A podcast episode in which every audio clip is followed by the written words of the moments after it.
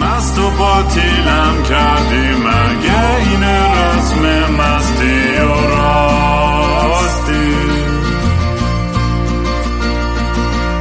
شاید فردا خوب بشه این جای زخم قدیمی من.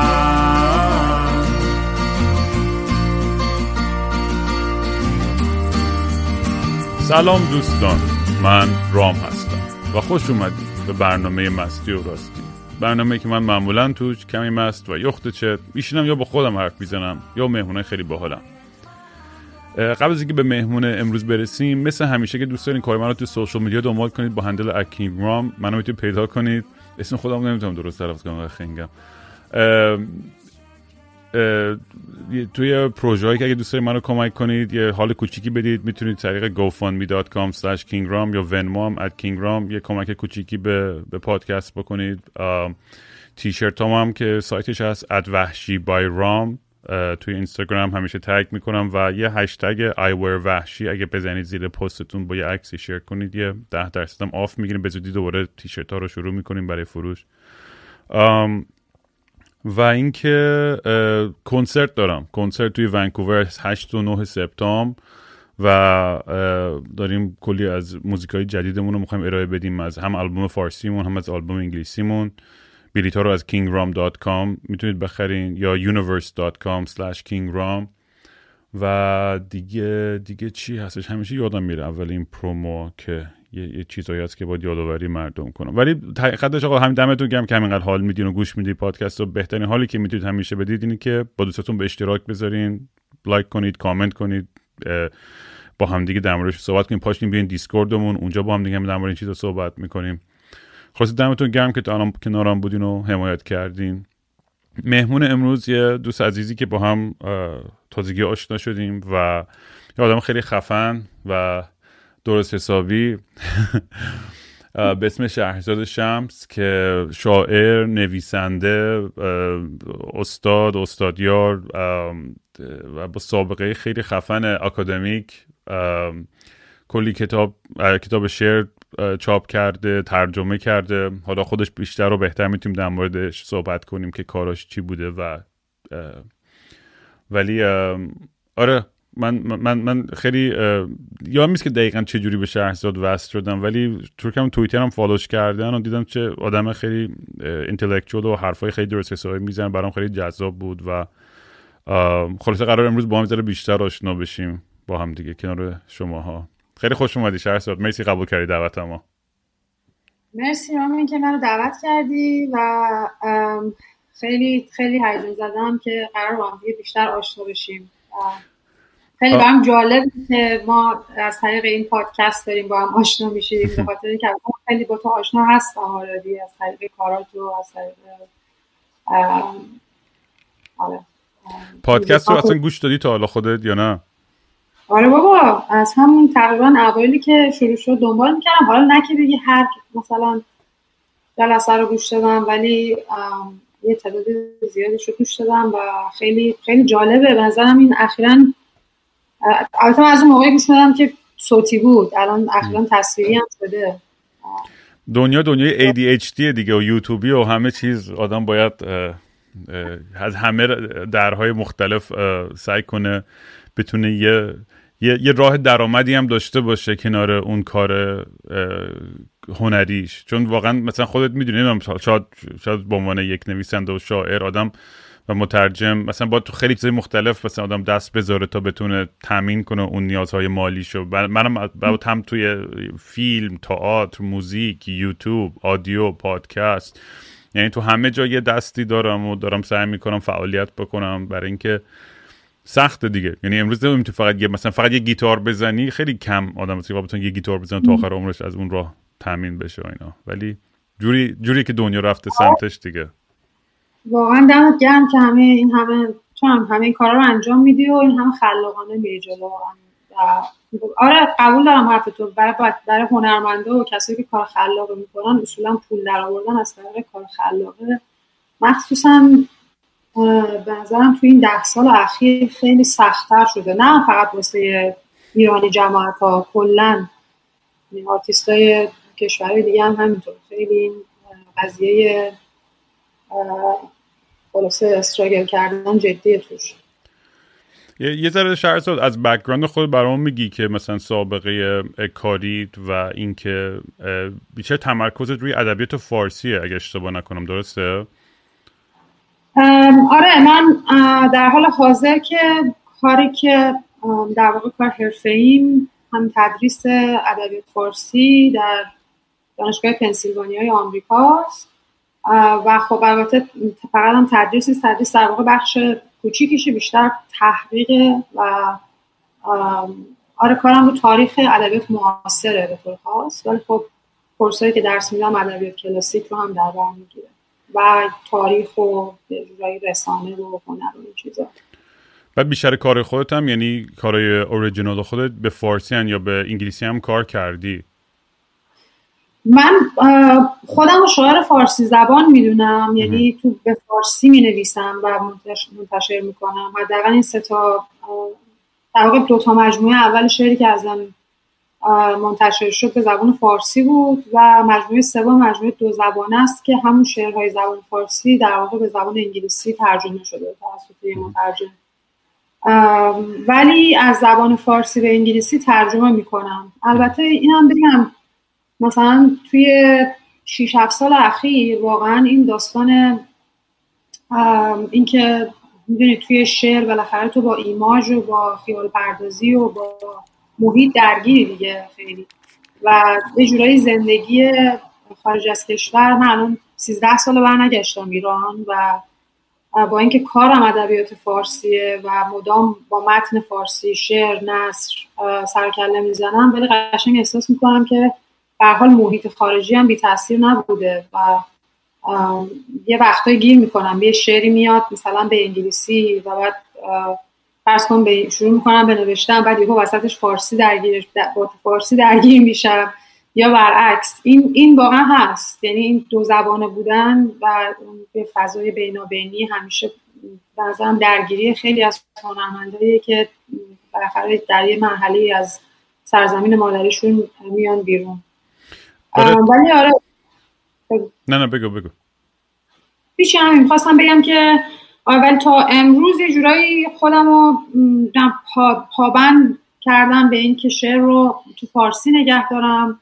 شاید یه بخشیش یه مقاومتی هم باشه در مقابل این علیه فراموشی خلاصه که می‌دونید در حال تو شعر انقدر مسئله شخصی و به نظرم درگیری با حس و روح و روان و عاطفه و این چیزاست که اونجایی که خب زبان تو رها کنی به نظرم یعنی یه جورایی اون دیگه سنگر آخرم خلاصه واگذار کردی. برای من زبان فارسی همچین حالتی داره. مثلا فرض کن تو این پادکست تو به زبان فارسی برگزار می‌کنی. فرض کن مثلا یه جایی مثلا تصمیم بگیری کلا سویش کنی رو انگلیسی. می‌دونی چی میگم؟ یعنی کلی فوش می‌کنم وقتی که سویچ می‌کنم رو انگلیسی معمولا. ولی آره این این این موضوع جالبی که اتهام قبل که به کار خود برسیم خیلی دوست داشتم در موردش باهات صحبت کنم. چون خودم الان یه آلبوم انگلیسی و یکی هم فارسی دارم میدم بیرون. جوری که خودم بیان می‌کنم احساساتم و برداشت و پرسپکتیو ها به جفت ادبیات کاملا مختلفه. یعنی یه چیزهایی که توی فارسی خیلی زیبا و شیرین ممکنه باشه توی به زبان انگلیسی خیلی کلیشه و لوس شد باشه یا حتی برعکسش. ولی جالبیش اینه که آدم می‌دونی پازل ها رو از پازل های ادبی و از انگار زاویه های مختلفی می‌تونه حل کنه با با با ادبیات مختلف. دقیقا یعنی من من دقیقا همین فکر می‌کنم و یه جاهایی به نظرم اصلا نمیشه یه چیزایی رو حالا یا به فارسی یا به انگلیسی گفت. و هیچ اشکالی هم نداره که آدم به نظرم اون جایی که فکر می‌کنه باید سویش بکنه سویش کنه. یعنی برای من یک یه جورایی امتیاز محسوب میشه این به جای اینکه یک نقصان به حساب بیاد. می‌دونی؟ اینکه تو این توانایی رو داشته باشی خودتو به زبانهای مختلف بیان بکنی.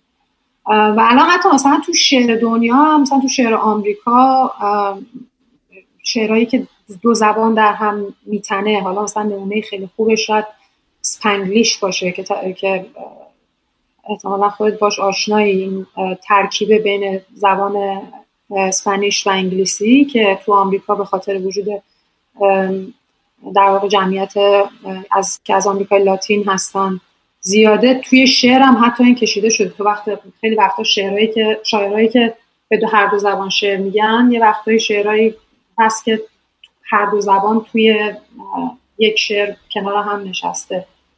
و من به نظرم خیلی جالبه. یعنی می‌دونی اون فضایی که بین دو زبان هست که خودش به نظر من یه زبان سومه. یعنی تو یه زبان انگلیسی از اگه فرض بگی یه زبان فارسی به نظر اون وسط اون فضایی که یه فضای خالی هست که اونجا معمولا ترجمه شکل می‌گیره دیگه. آره من تازه یه, یه ترک بود شنیدم که نصف عربی بود نصف فرانسوی. خیلی هم خوشگل خیلی موز... اسم الان ترکر یادم نمیاد وگرنه اسمشو می‌گفتم. و خیلی کار کرد. این گفتی داری آلبوم در میاری؟ آیا انگلیسی و فارسی هر دوش توی یه آلبوم یعنی این شعرها با همدیگه در هم تنیدن یا اینکه دو تا آلبوم جداست؟ دو تا آلبوم جداست ولی یه, یه تمای مشترکی هم داره. مثلا اسم یکیشون Off White یکیشون هم Chroma Black که ترجمه فارسی شده سفید فکر کنم تیره یا سیاه یا میست کدوم چی چی بود؟ حضور ذهن ندارم فارسیش چی بود. ولی آره چون یه عالم موزیک داشتم. من خب بعد از فوت بابا من خیلی وقته که آلبوم بیرون ندادم بیرون و موزیک ندادم. آدم همش توی تراما و توی تراژدی و توی نمی‌دونم پروسه سوگواری و فلان و همه اعتیادا و همه آت آشغالایی که این پیش میاد بعد از این داستانا و نتونستم درست تمرکز کنم روی پروسه creative و خلاقیتم. ولی الان بالاخره تونستم یه 23 تا 24 تا آهنگ خیلی هم زیاده می‌دونم. ولی از یه, یه،, یه حسی که دارم اینه که باید اینا رو بدم بیرون. چون آدم وقتی یه چیزی رو خلق می‌کنه که هرچی بیشتر روش بشینی و بیشتر منتظر بشی که تر و تمیزش که تو هم ما آرتیست هم همه perfectionist یم دیگه. همش می‌خوام ایده‌آل ترین حالتی از اون هنرمون بیرون. و این این منتظر بودن دیوونم می‌کنه. چون من هر روز دارم یه کار جدیدی می‌کنم. برای همینه آره. اینا به جایی رسیدن. یعنی مشخصه که در میاد یا هنوز هدفم اینه که تا آخر امسال در دیگه دیر دیر دیر فکر می‌کنم مثلا تا مارچ سال دیگه ولی هدفم اینه که تا آخر امسال بیان بیرون دوتا آلبوم ها. و میگم من خودم به نظرم مجموعه تمام اتفاقات و احساسات و تمام حادثه که برام پیش اومده توی این چند ساله رو. می‌دونی یه جورایی به, به, شکل شعر آوردم. و چیزی که خیلی دوست دارم تو این آلبوم اینه که یه حس حال خیلی خیلی مثل بیشتر موزیکام. یه حس خیلی شخصی داره که مثلا من خودم خیلی خوشم نمیاد. آهنگ سیاسی هر از گاهی مثلا شاد بنویسم. مثلا یه دونه single سیاسی به زودی خواهم داد بیرون. یا آهنگ مثلا برای ایران خوندم. ولی مثلا به درد آلبوم نمی‌خوره. اون یه آهنگی که پای خودش اونم برای اینکه یه حس حال یه روز اومد می‌دونی اینقدر آدم احساس بیهودگی و ضعف می‌کنه وقتی که می‌بینه راهی نیستش که بتونه خدمت کنه به مردمش. این شاید یه ذره می‌دونی یه،, یه،, یه حال و یه انرژی بده به, به،, به سری آدم. این کمک کوچولی که شاید من در حق مردممون که همش اذیت شدن و دهنشون صاف شده تو این چهل ساله یه, یه،, یه،, یه کاری بکنیم حداقل براشون. ولی برگردیم سر تو. آره من راستش خیلی نگاهم به نگاه تو شبیه توی این ماجرای خلاقیت و تولید هنری و این حرفا. یعنی برای منم همیشه این دغدغه وجود داشته و خب دقیقا همین که میگی اونجا یه جایی هم هست که تو به اون هنر سیاسی به معنی ایدئولوژی که به معنی شعاری کلمه هم که خب باور نداشته باشی اون وقت می‌دونی که خط کجا بذاری تا کجا چی سیاسی میشه و چی, غیر سیاسی به حساب میاد. اینا همیشه درگیری که داشتم. یعنی و از جمله این و نکته مهم دیگه هم که گفتی این که گفتی در جواب ها و حال اتفاقایی که میفته واسه آدم از دست دادن ها تراژدی ها و اینها. اینا هم یه بخش بزرگی از کار تولید ادبی هم دقیقا بوده. یعنی شعرهای من خیلی هاش مثلا مجموعه اول که خب اسمش اصلا 88 خیلی فکر کنم نیازی هم به توضیح نداشته باشه عنوانش و یه جوری جوابی بود به, به یه اتفاق تاریخی که زندگی خیلی از ما رو تغییر داد و به نظرم جریان اصلا تاریخ ایران رو مسیر تاریخ ایران رو اصلا تغییر داد اون سال آره تو کارهای منم حضور داره واقعا همه این تمایی که گفتی آره و حالا اگه دوست داشتی هم مثلا نمی‌دونم اگر اگر امکانش بود ولی بعضی از شعرات رو بخونی از مجموعه ها که همجوری بریم جور اگه دوست اگه حالش هم نداری که هیچی مهم نیستش. یعنی فکر بدی نیست ولی باید برم بیارمش. یعنی از حفظ مثلا شاید نه حفظ نمی‌دونم نیستم ولی اگه, اگه دوست داشتی بعدا اگه, اگه یا الان الان می‌خواستی بری کتاب برداری بیاری بال... آره آره من ادامه میدم پادکست ما حالا ادیت کردن ندارم. و به نظرم باحاله که مثلا چون داریم مرور می‌کنیم تاریخ کار تو با هم دیگه می‌دونی اینجوری بتونیم یه سری کارات هم بخونیم و یه کاری که خودت مثلا خیلی باش ارتباط برقرار می‌کنی و خیلی حال می‌کنی به نظرم خیلی جذاب و قشنگه. آره حتما. ببین خیلی خیلی جالبه. من خیلی هیجان زدم به خاطر این جز حالت جزء طور می‌بینی در در این کتابم کتاب در واقع آخرم که سال 2016 در آمده بود مجموعه شعر دو زبانه به اسم در را که شکستند When they broke down the door.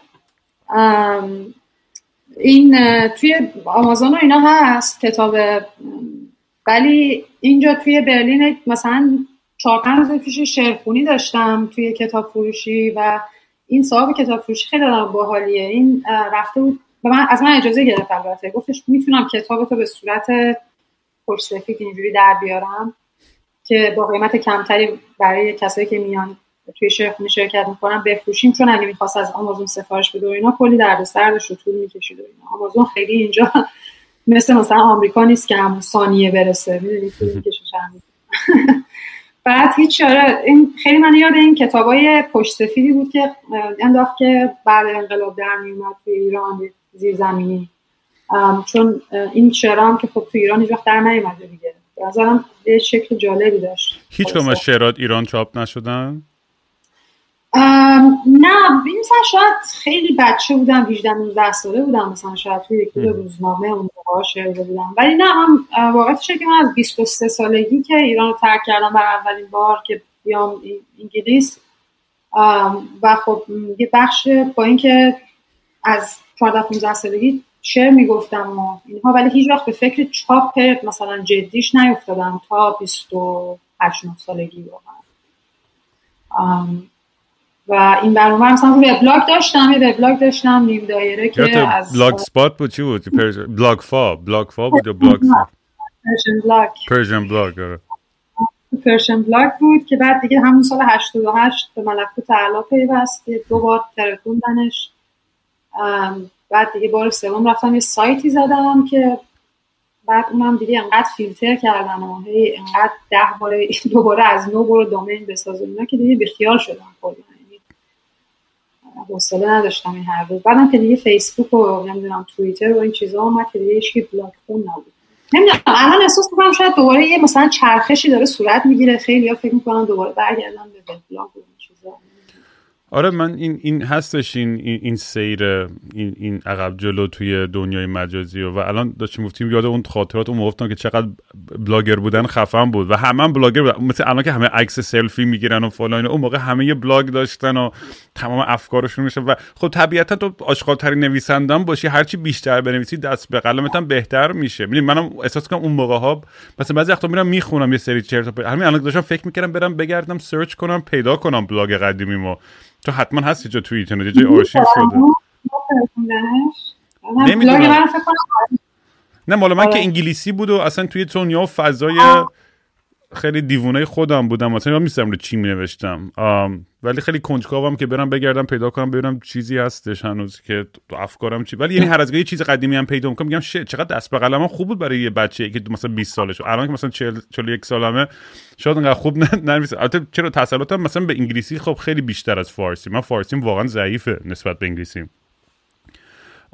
ولی آره باحال آدم هر از گاهی مرور می‌کنه اینا. آره از کارهای خود اینترنت منتشر کردم واقعا. اولین جایی بود که شعرام منتشر کردم. فکر کنم مثلا 18 19 سالم بود. مشهد اون موقع هنوز 18 19 سالم نبود. الان فکر کنم 16 17 سالم شاید بود به خاطر اینکه هنوز دانشگاه تهران نرفته بودم. یعنی ولی یادم بلاگر رو داشتم. به اولین بار یادت کی کارت مثلا مطرح شد یا توجه گرفت در حدی که فکر کردی که واو مثلا من شاید بتونم ادامه بدم این کار یا اصلا علاقم اینه. حالا نه که آدم نیاز به تایید دیگران داشته باشه منظورم این نیست. ولی اینکه یه آدم یه خداگاهی داشته باشه که آه من شاید بد نباشم تو این کار می‌تونم ادامه بدم. ببین داستان من با ادبیات و شعر و اینا کلا یه ذره عجیبه از این جهت که آره جواب سوال اینه که آره من 16 سالم که بود 15 16 سالم که بود دبیرستانی بودم تو مشهد. بعد تو المپیاد ادبیات شرکت کردم اون سال. و همینطوری مثلا گفتن بیاین شرکت کنیم و ما هم شرکت کردیم و تو مرحله اول و دوم رفتم مرحله سوم رفتیم تهران و برای من اون 18 روزی که تو المپیاد ادبی با یه سری بچه های همسن سال خودم و یه سری از اساتید و منتقدای ادبی با اونا آشنا شدم از نزدیک و خب خیلی تجربه تاثیرگذار واقعا چیز بود واسه سرنوشت سازی بود به معنی. من اونجا تصمیم گرفتم که من می‌خوام بیام تهران. یعنی خیلی برام این روشن شد که من به محض اینکه کنکور بدم اولین انتخابم تهران خواهد بود. من می‌خوام توی شهر زندگی بکنم و و اینکه می‌خوام ادبیات بخونم. و سال بعدش کنکوری بودیم دیگه و من مدال نقره گرفتم تو المپیاد اون سال و نمی‌دونم یه جورایی شاید اون خیلی می‌تونم بگم موثر بود توی جدی گرفتن شعر و ادبیات. و بعد سال بعدش کنکور شرکت کردم و انتخاب اولم ادبیات دانشگاه تهران بود و رفتم تهران و شروع کردم ادبیات خوندن. و یه سالی هم اتفاقا ادامه دادم ولی خیلی سرخورده شدم راستش. یعنی اصلا با تصورم خیلی متفاوت بود دانشگاه ادبیات دانشگاه تهران. خیلی جای عجیب عجیب عقب افتاده بود از خیلی جهت ها یعنی تقریبا تو بگم بعد از کلی سال شعر گفتن اونجا رو اونجا شعر رو کلا گذاشتن کنار. و نمی‌دونم شاید کلاسایی که گرفتم سری اساتیدی بودن که خب بعضیشون که خیلی اصلا کلا پیر بودن و خوابشون نزدیک بود ببره سر کلاس. فضای فضای خیلی بسته بود. و من بعد یه سال تغییر رشته دادم به جامعه شناسی. اتفاقا یکی دو تا از اساتید ادبیاتم خودشون پیشنهاد کردن. گفتن که تو اگه بخوای به ادبیات بنویسی شاید بهتر باشه که اصلا بری از دانشگاه ادبیات. و من فکر کنم شاید بهترین تصمیم بود که تو زندگی گرفتم به معنی که تغییر رشته بدم از رشته که فکر کردم خیلی دوستش دارم. و بعد از زمانی که رفتم جامعه شناسی تقریبا می‌تونم بگم دقیقا همش فقط ادبیات بود. یوسف علی ابوذری اون موقع یادم دانشگاه علوم اجتماعی دانشگاه تهران درس می‌داد کلاسی به جامعه شناسی ادبیات و من رفتم چند جلسه تو اون کلاس شرکت کردم و بعد تصمیم گرفتم که کلاس یعنی رشتم رو کلا عوض کنم. و آره بعد البته میگم بعدش هم دوباره از ایران هم که خارج شدم برای دوران مسترز بیشتر گرایش های جامعه شناسانه و این چیزا داشتم توی فرجام مسترز و پی اچ دی تمرکز رو چی بود بیشتر؟ توی مسترز تمرکزم بیشتر روی جامعه شناسی و تاریخ بود و توی دکتری بیشتر رو جامعه شناسی تاریخ و ادبیات یه ترکیبی از هر سه تا علاقه که فکر کنم تو زندگی این سه تا بوده همیشه تاریخ جامعه شناسی ادبیات ولی با تمرکز روی شعر بیشتر. پدر منم پی اچ دی تو جامعه شناسی داشتن دیگه. من میگم هر گوی می‌خوای تو زندگی نری جامعه شناس بشی.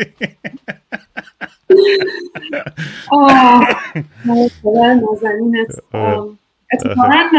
چند روز پیش دوباره داشتم آهنگاتمون رو می‌کردم و بعد تو یوتیوب این ویدیو چیز اومد بالا که سه سال پیش یه ویدیو فکر سی دقیقه ای کرده بود در پاسخ به این چرندیات و خوزعبلات هشتوسی در مورد پدرت.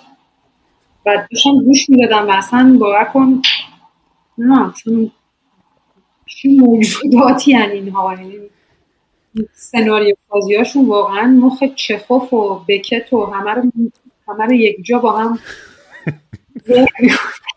آره واقعا می‌دونی خیلی سورئاله این پروسه این پرونده سازی. یعنی مثلا ما فیلم های جنایی هالیوودی هم که نگاه می‌کنیم انقدر خلاقیت ندارن توی پرونده سازی که اینا دارن. یعنی جوری که حالت بیوتیفول مایند توری وصل می‌کنن یه داستان رو به یه داستان دیگه. اصلا یه, یه چیز عجیب و غریبیه. میگم تا امروز هم هنوز شایعات و حرفای غلط میگم میگه بزرگترین اعتماد من هی تو هر پادکستی میگم. هی میگن آقا خانواده اینا کلیمی بودن فلان. میگم بابا اولا که من که ایتیستم جدا در جد فامیلی ما سید امامی دیگه از این حزب تر و تخمی تر نمیشه که فامیل. و مثلا به هیچی اعتقاد ندارم مثلا نه به مذهب نه به خدا. و تو عمرم مثلا تورات از جلو ندیدم از نزدیک ندیدم دستم نزدم. می‌دونی بازم ولی هنوز میگن نه اینا همه یواشکی فلان.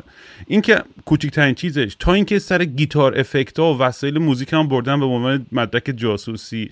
تا اصلا یعنی اینقدر سور آله آدم هرچی هی مرور می‌کنه واقعا مغزش کم میاره یعنی بعد اینا افتخار می‌کنن که ما مرزامون رو خیلی قوی نگه داشتیم در که اسرائیل داره هر روز می‌زنه پاره شد می‌کنه. و اینا چون نمی‌تونن جاسوسای واقعی پیدا کنن. و اون اختلافات و دعوای داخلی بین اطلاعات سپاه و خود اطلاعات که داره پیش میاد سر قدرت اینا دارن همه با هم عقب جلو می‌کنن روی همدیگه رو کم کنن. الکی دیگه یه سری آدم این وسط قربانی میشن برای پرونده سازی ها. اصلا یعنی و بقیه مردم از ترسشون هم نمی‌تونن حرفی بزنن برای جونشون و برای پولشون. و یه, یه،, یه،, یه حالت آچمزی ایجاد کرده که استیلمیت که اصلا هیچکی نمی‌دونه دیگه چه چقدر این بود برد داره همجور که الان مثل قرایی که من همیشه می‌زنم این که این پراکندگی و دعوایی که اپوزیسیون یا آدمای داخل خارج ایران هستش و اینکه اصلا مثلا ساده ترین چیز نمی‌تونه هم با هم کنار بیایم. فقط یه حالت آسندمتوری شده یا اینکه سریع از یکی آتو بگیریم و کنسلش کنیم و نابودش کنیم به که آقا بشینیم آقا ما هرچی بیشتر این داریم با هم دعوا می‌کنیم به نفع اوناست فقط به نفع به نفع جمهوری اسلامیه. و نمی‌دونم من همین خیلی هرسم می‌گیره دست روی یه واقعا یه معزل بزرگی گذاشتی که اصلا نه مثلا بلد نیستیم گفته کنیم یک به یک اشکال اشکال عجیبی از تعصب دوچاریم کلا. بنا رو می‌ذاریم به نفی مگر اینکه واقعا نمی‌دونم چه اتفاقی بیفته که بنا رو یعنی اصلا بنا بر فهمیدن و گفتگو و پذیرفتن نیست می‌دونی؟ و این تفرقه ها و این همین که میگی این جداییایی که بین بچه های خارج از کشور هست هم تو داخل هم که اصلا هیچی دیگه. من بزرگترین مشکل ما همیشه همین بوده دیگه. یه اپوزیسیون درست حسابی نداشتیم دیگه و همیشه فقط دعوا و کینه آره خیلی هم می‌دونی چیز سختیه توش. آدم چون دنیای توییتری باعث شده که همه فقط واکنش های لحظه ای نشون بدن. به جای اینکه عمیقا به یه موضوعی فکر کنن مرور کنن برن سورسز و بخ... سورس به فارسی چی میشه؟ منبع. برن منبع مثلا منبع کردیبل کردیبل به فارسی چی میشه؟ معتبر. آره منبع معتبر مثلا بخونن مطمئن شن اخبار رو به جنگ می‌دونی همه چیز فقط تو اون لحظه تو اون هیجان تو اون عصبانیت و خشونت یه لحظه خالی میشه تمام میشه و اصلا تو عمق مطلبم نمیریم و اصلا متوجه نمیشیم چی شده. نه که بگم همیشه اینجا منم نمی‌خوام جمع بندی که آدمایی واقعا درست حسابی و اینتלקچوال و خوشفکر و روشنفکری هستن که واقعا سعی می‌کنن که مطالب به طرز درستی نقد کنن باز کنن و بیان کنن. ولی خب چون دنیا دنیای تیک تاکیه ما باید سعی کنیم بحث های خیلی کمپلکسی و توی یه رقص و چند تا نوشته یه جوری توضیح بدیم که همه بتونن بتونن حذف کنن. و می‌دونی از یه طرف راحت ترین کار همیشه فرار کردن و رفتن زیر یه سنگه و آدم بیخیال دنیا و همه چیزا بشه. ولی این فرار چیزی رو حل نمی‌کنه. که خود منم یعنی من به هر کیم هر قربیزه دست دارم به خودم می‌ذارم من خودم مسئول تمام اشتباهات و اتفاقای بیشتر بعد زدیم بغیر چیزی که مثل بابام خارج دستم بوده بقیه اتفاقات واقعا خودم مسئول این داستان رو میده و بخصوص توی این بحث سیاست که خیلی آقا از سیاست متنفرم یا هرچی چه بخوای چه نخوای این سیاست تو زندگی تو هست. چه ایران باشه چه خارج از ایران فرق نمی‌کنه. چه تا کوچکترین تصمیمی که توی محلت گرفته میشه از سیم کشی و لوله کشی آب و برق و هر چیزی تا توی پارک سگا بتونن برن دستری کنن یا نه. تا, تا بزرگترین مسائل سیاسی جامعه از لحاظ اقتصادی و فرهنگی و اجتماعی همه دخیلیم توش و باید فعالیت کنیم و این فعال بودن توی این پروسه یه چیزی که باید بفهمیم آگاهانه که نیاز هست که این کار رو بکنیم. ولی راحت ترین کار که بیشتر وقتا بگیم بی خیالشو من چی کار می‌کنم من چقدر قدرت دارم یا هر چی. نمی‌دونم. از من, من خودم که ما نمی‌دونم چقدر می‌دونی نه. کلا که از آدمایی هم که خیلی راحت به هم انگ سیاسی بودن و سی... میچسبونن و حرفشون می‌زنن. و یک تو ذهنشون هم فقط یک گذشته محدودی هست به یک چند تا گزینه که خودشون فقط تو ذهنشون میشینن و سیاست رو به اون تقلیل میدن. واسه من سیاسی بودن یعنی آگاه بودن. اصلا کسی که میگه من سیاسی نیستم خودش در واقع داره اولا اعتراف می‌کنه به اینکه من یه موجود منفعلم که هیچ گونه نه می‌خوام که قدرت تصمیم گیری داشته باشم نه دارم. حالا برعکسش باید می‌گفتم نه قدرت تصمیم گیری دارم نه می‌خوام که داشته باشم. و خیلی راحت وادادنه می‌دونی؟ توی سیستم. و خب توی همچین سیستمایی تو همچین جوامعی که معمولا توتالیتاریزم و دیکتاتوری و اینا خیلی راحت نه که حالا ریشه می‌دونه و بعد از ریشه در خیلی کار سخت میشه. چون آدما خودشون تبدیل میشن به مهره های سیستم. بدون اینکه بدون اینکه بدونن. بدون یعنی با همین حرف سیاسی نبودن دیگه. من من سیاسی نیستم. خودش سیاسی ترین حرف البته نظر من. کسی که میگه من سیاسی نیستم یعنی که اتفاقا چون همه چیز سی... همه چیز سیاسیه. و من فقط خودمو کنار می‌کشم آره دی مثلا این مسئله فوتبال که یه سری می‌گفت آقا سیاسی نیست یا فلانه چرا نذاشتین تو کانادا بازی کنن و هرچی و واقعیتش اینه که بگه میشه سیاسی نباشه؟ فوتبال کشوری مثل ما. می‌دونی این اصلا جوکه. مردم آقا نه بذار مردم خوشحال و شاد باشه نه می‌دونی باید از هر ابزاری که بشه استفاده کرد تا آدم یه, یه نوری بذاره روی مسائل که, که, که, که مطرح نمیشن به کافی تو کشورمون ما اینکه از آخرین کشورهاییم که هنوز زن آزادانه نمی‌تونن برن استادیوم. نمی‌دونم تا هزار تا معذر دیگه ای که داریم توی حقوقای زنان و حالا خیلی چیزای دیگه. ولی می‌دونی تو وقتی که اون لحظه برای تفریح و لذت شخصی خودمون نه آقا والا مهم نیست فقط یه بازی نه. واقعیتش اینه که اگر اگر اگر سیاسی نبود که میذاش بره با اسرائیل بازی کنه میذاش بره با اونجایی که قرار بود اسپانسر نمی‌دونم آبجو داشته باشه بازی کنه فلان که نذاشتن. یعنی همه چیمون سیاسی به خصوصی از یک کشوری مثل ایران. همه جای دنیا همینا ولی خب ایران خب خیلی بیشتر از چون اونا انقدر تا عمیقترین جای ما رو انگولک کردن. می‌دونی واقعا نمی‌تونیم جدا کنیم اینا رو از هم دیگه. متاسفانه. آره نه کاملا باید موافقم و من فوتبال که خب اصلا شاید اگه سیاسی یکی از سیاسی ترین اگه سیاسی ترین ورزش نباشه نه فقط هم در ایران در همه جای و حالا این که می‌خواستن این رو به طور خاص در کانادا برگزار کنن که خب کاملا مشخص بود. یعنی می‌دونی این ماجرای اسقاط هواپیمای اوکراینی شلیک کردن و ساقط کردنش. واقعا به نظرم ضربه بزرگی به, این وجهه بین المللی جمهوری اسلامی زد و خیلی, خیلی این وجهی که فکر کنم با بهنام بود حرف می‌زدی راجع به راجع دستگیریش توی ایران بود و این این تصویری که خودت هم ازش بهش می‌گفت در واقع این نیروهای در سایه این شب اشباهی که واقعا تاریکن اینا؟ و خب همیشه این اشباه تاریک تو زندگی ما حضور خیلی واضح و روشنی داشتن و دارن ولی خب اینو به جهان نشون دادن کار سختیه دیگه. یعنی اینو تو نمی‌تونی خیلی بفهمونی به یک کانادایی یا به یک اوکراینی یا به یک آلمانی که آقا داستان اینه که اینا کنار فرودگاه قرارگاه زدن و نه تنها قرارگاه زدن بلکه توش موشک دارن و از اونجا موشک پرتاب می‌کنن. یعنی تا وقتی این اتفاق نیفتاده بود همیشه این تص... یعنی حکومت همواره داشت انکار می‌کرد این نقش خودش رو در یه سری از دعواهای منطقه دیگه در, در یمن و در عراق و در سوریه و اینها. و به نظرم این خب یه واقعا پرده برداشت. نه فقط از جنایتی که اینا کردن در کشتن اون مسافران کاملا بیگناه واقعا این مسئله از بین رفتن یک ابعاد خیلی هولناکی از بعد فشاری که رو خانواده ها می‌ذارن پروپاگاندایی که برای استفاده کردن نمی‌دونم کاور اپ و تمام جاهایی که خواستن سری خفه کنن حقیقت رو. می‌دونی همه اینا نشان از گناهه. نشانی که آدمی که داره سعی آره. می‌کنه گناه خودش رو هی یه جوری جمع کنه. اون اشتباه خودش یه جوری جمع کنه. یعنی و عجیبه. می‌دونی؟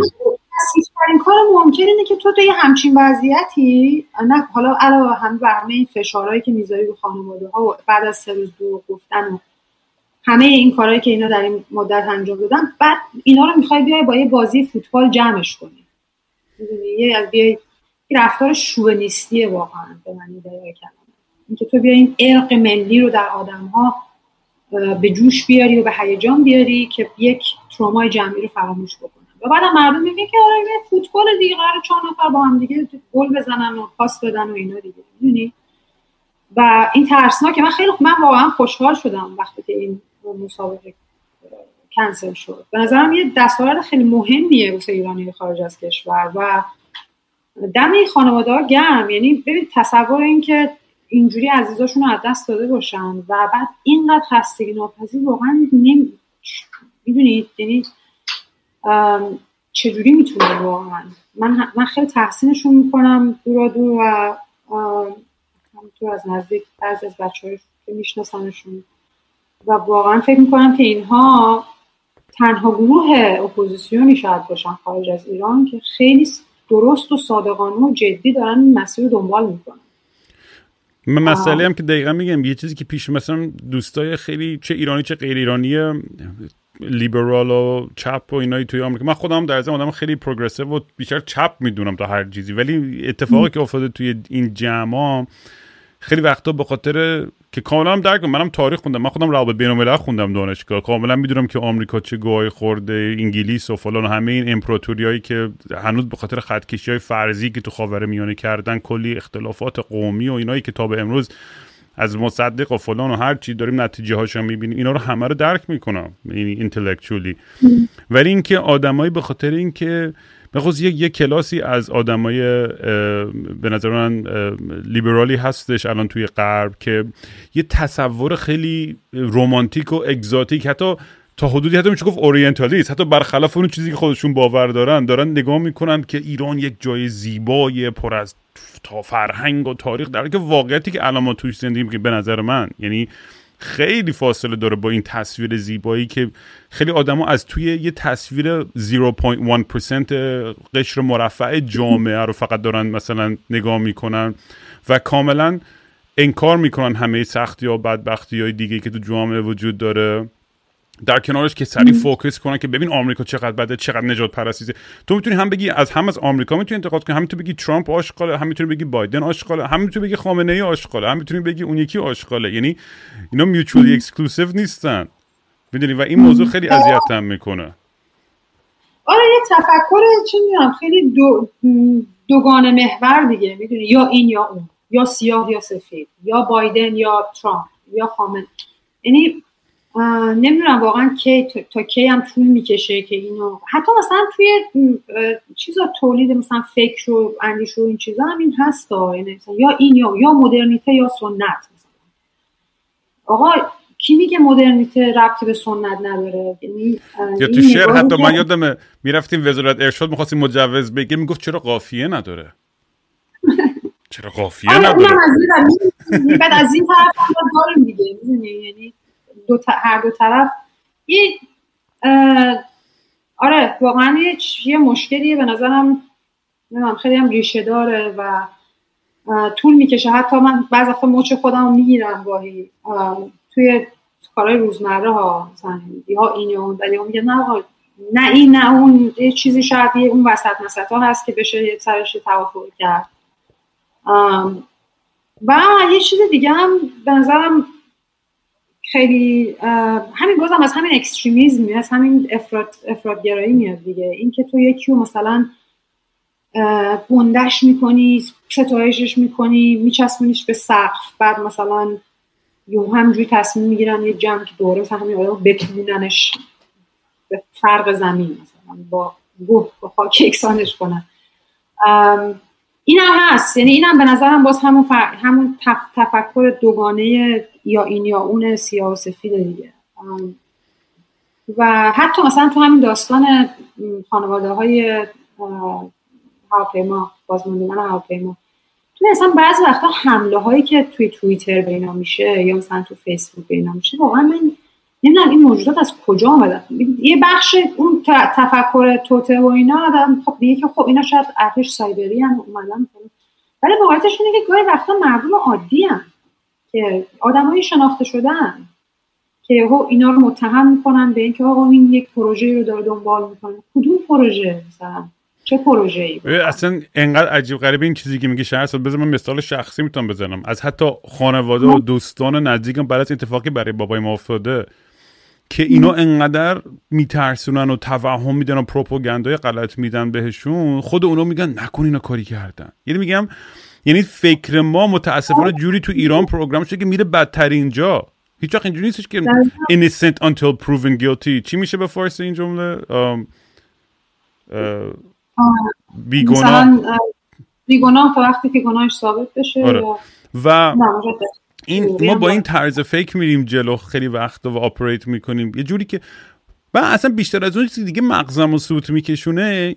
یه سری دوستا که باز میگم پدر منو میشناختن یا ما رو میشناختن فلو بعضی که بعد از اینکه سلیمانی رو کشتن توی عراق همه استوری که آقا جانم فداد سلیم اصلا من مغزم داشت سوت می‌کشید.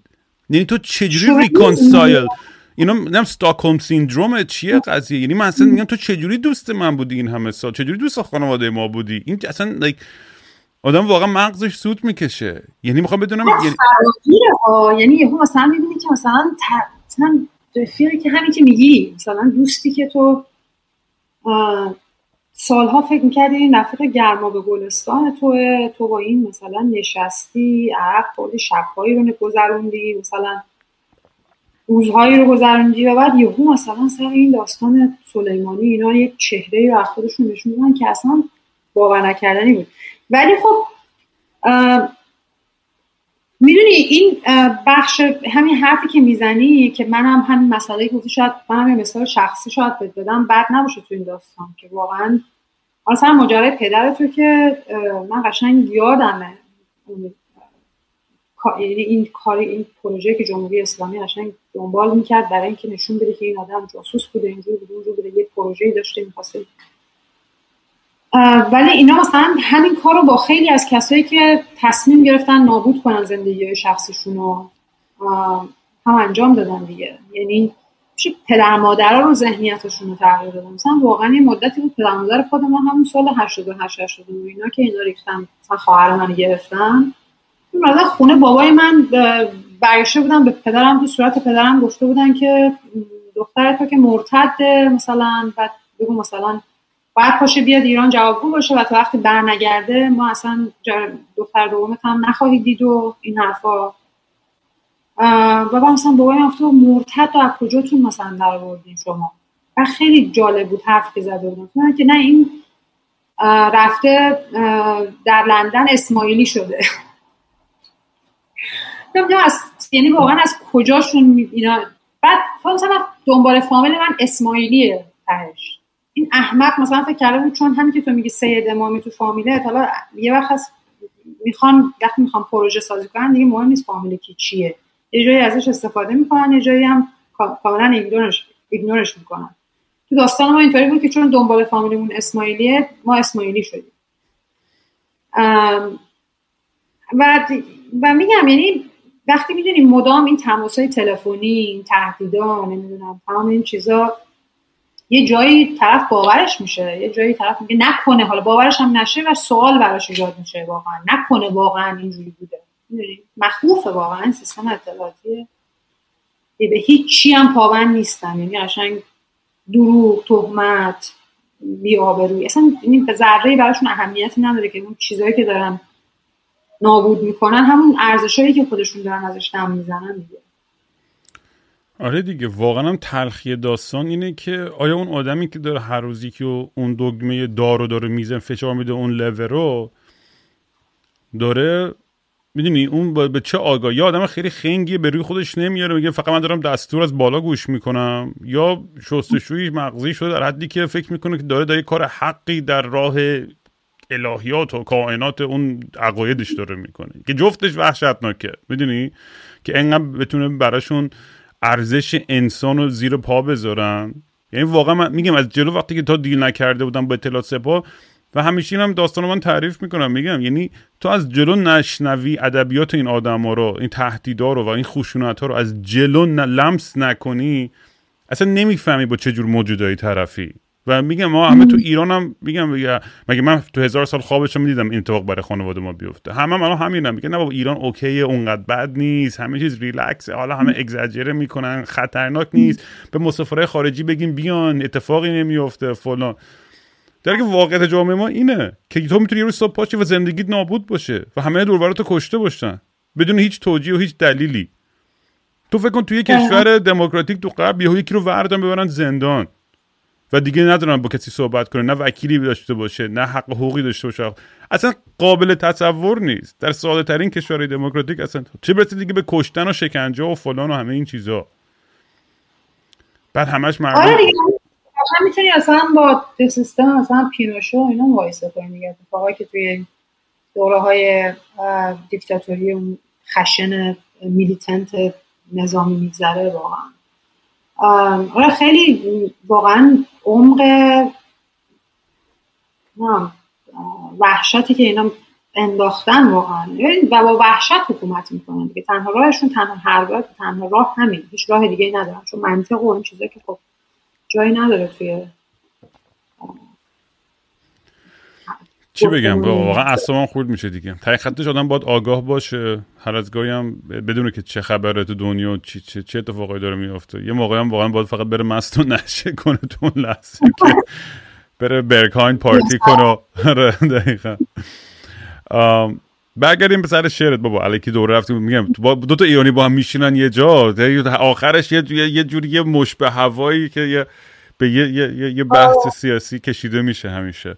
من تو هم حرف بزنیم راجع به سیاست حرفمون به سیاست کشیده نشه. هر چقدر هم تلاش کنیم تهش آره نه واقعا بالاخره یه, یه جای گره می‌خوره این داستان. ولی میگم اگه دوست داری برامون یکی از شعرات اگه دوست داری بخونی خیلی خوشحال میشم و برای نمی‌دونم قدیمی تر یا جدیدتر این مجموعه که البته سال 2016 در اومد. و شعرهایی که تا اون سال سروده شده یعنی چند تا شعر نه کوتاه شاید که توشو بخونم. یه شعری هست حالا که بی ربط هم نیست شاید به بحثایی که کردیم حرفایی که زدیم به اسم تعقیب. یه شعر کوتاهه به اسم تعقیب. میگه که عکس ها دروغ نمی‌گویند. من پیر شدم و عشق بیست سالگیم را فراموش کردم تو دیر کرده ای کاغذ گران شده است. پستچی ها افسردند هواپیماها بیشتر میافتند و هیچ پرونده ای دیگر مختومه نمی شود چرا خوب؟ بعد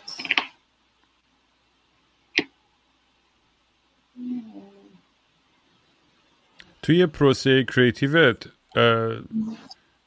وقتی داری شعر می نویسی لحظه ای خیلی وقتا یا نه فکر می‌کنی برمیگردی بهش نصف نیمه ول می‌کنی تمومش می‌کنی. اصولا تو پروسه کاری؟ هر دوش یه وقتایی هست که مثلا همونجا وسط خیابون اگه باشم یا حالا تو خونه یا هر جایی کافه جایی نشسته باشم گاهی یه شعری میاد می‌نویسم و راضی هم ازش و تموم میشه همونجا. یه وقتی هم هستش که یه شعری رو شروع می‌کنم و واقعا یه سفری میشه. یعنی من یه سفری رو شروع می‌کنم به اون شعر. خط اولش رو مثلا می‌نویسم یا حتی گاهی خط آخرش مثلا جابجا میشه دیگه و بعد یه سفری باهاش شروع میشه که یه تیکه هایی وقتی میاد بالا یا بعد اضافه می‌کنم بهش حذف می‌کنم. تو چی؟ وقتی ترانه می‌کنه اینم ازت بپرسم. برام چون جالبه. کار من کار ترانه که تا یکی دو بار انجام دادم ولی خب به صورت حرفه‌ای هیچ وقت کار ترانه سرایی نکردم. ولی می‌خوام تو که خودت بیشتر ترانه های کارات هم می‌نویسی چجوری؟ اول آهنگو می‌سازی بعد ترانه میگی یا اول لیریکس رو می‌نویسی بعد آهنگو می‌سازی یا با هم یا همش؟ انگلیسی که خب همه رو خودم, خودم می نویسم و اصلا کلا وقتی خواب می‌بینم یا فکر می‌کنم به انگلیسی همشو دارم دارم همزمان ترجمه می‌کنم به فارسی همه افکارمو. از ایران خارج بودی؟ دو سالم بود خارج شدم. بعد آره بچگی آمریکا بودم بعد دوباره مثلا تینیجرز یه سری سال اومدم ایران بعد دوباره برگشتم بعد دوباره بک اند فورت و اینا. یعنی خیلی آره یعنی فکر می‌کنم بیشتر عمرم بیرون از ایران بودم. ولی توی پروسه از لحاظ خودم من خیلی ذهن تصویری دارم. خیلی سینماییه. من چون بچگی هم کتاب زیاد می‌خونم. حالا چه fiction بود science fiction بود رمان بود هر چی. یعنی الان الان بیشتر راستش audiobook گوش می‌کنم تا بخونم متاسفانه. audiobook خیلی بهش اعتیاد دارم و حتی می‌خونم. مثلا هنوز یه سری کتابای مثلا چون میلان کوندرام یا چیزایی که خیلی دوست دارم و مثلا میشینم دوباره هی کتابایی که خیلی دوست دارم و دوباره می‌خونم. ولی وقتی که دارم شعر می نویسم خیلی تصویر می بینم یعنی و خیلی حالت سینمایی داره برام که قشنگ یه داستانی داره که یه یه اوریجین داره یه می‌دونی دقیقا حالت hero's journey جوزف کمبل چجوریه که یه پروسه ای هستش و یه یه climax و یه فرود و بعد دوباره یه resolution چون مثلا چه می‌دونم تو خیلی شعرهای پاپ یا رو مثلا میگه دوستت دارم یا I love you یا فلان. می‌دونی که خب ساده ترین فرم رسوندن اون, اون, اون حس عشق یا دوستیه. حالا ولی این که تو بتونی باز کنی اینو و به با متافورها و سیمبولیزم های مختلفی بتونید با ادبیات حالا چه انگلیسی چه فارسی بتونی بیان کنی خیلی جذاب تر میشه. و آلبوم اولی که خب فارسی نوشتیم با شاعرش تارا آقداشلو بود اون آواز گرگ ها که و می‌دونید بغل از دو تا شعرش که قدیم تر نوشته بود من حس می‌کنم تو پروسه شعر نوشتن جز اون اون, اون رابطه ای که اون موقع داشتیم می‌دونی تاثیرات همه اون چیزا و موزیکایی که می‌زدیم مثلا از توش در اومد. آلبوم بعدی یه حس حال دیگه ای داشتم با یه شاعر دیگه ای وصل شدم و تصورات اون آدم با, با, با مثلا چه می‌دونم مثلا می‌گفتم این آهنگ داستانش در مورد همچین قضیه بعضی وقتا خودم تو فارسی حداقل مثلا یه سری شعرها رو یه تیکایش رو می‌نویسم و میگم مثلا الان توی آلبوم جدیدم یه, یه،, یه شعر با این دوستم کیارش سنایی ها که خیلی کمک کرد دو خیلی از شعرهایی که با هم نوشتیم و یه, یه وبسایتی بود تو کریگز لیست به اسم میست انکاونترز خب؟ و این داستانش چی بود؟ قدیم الان نمی‌دونم هنوز فعالینه ولی قدیما تو مثلا اون اوایل اینترنت مثلا توی سابوی نشسته بودی تو نیویورک یه جایی یه آدم خوشگلی می‌دیدی اونور نشسته و بعد با هم دیگه دوفتون هدفون تو گوشتونه. وقتی فرصتی نمیشه که با هم صحبت کنید یه یه تصویر لحظه‌ای فقط همدیگه رو نگاه می‌کنید. و تو هم نگاه یه لبخند و یه یه یه یه, یه فلرتی هستش یه حسی هست که یه انرژی که بینتون رد و بدل میشه و تمام میشه پیاده میشه هر میره راه خودش. ولی اون فکر از همدیگه بیرون نمیومد بعد می‌رفتین روی این وبسایت می نوشی آقا من فلانی هم که کلاه قرمز سرم بود و عینک داشتم. تو سوار نمی‌دونم فور ترین بودیم به سمت شمال و تو اون اینترنت بود و اینجور اگه یه روز این مسیج رو خوندی به من جواب بده. بعد این کانسپت این شعر هم دقیقا در مورد این داستان این دو آدمی که دارن سعی می‌کنن هم دیگر رو پیدا کنن.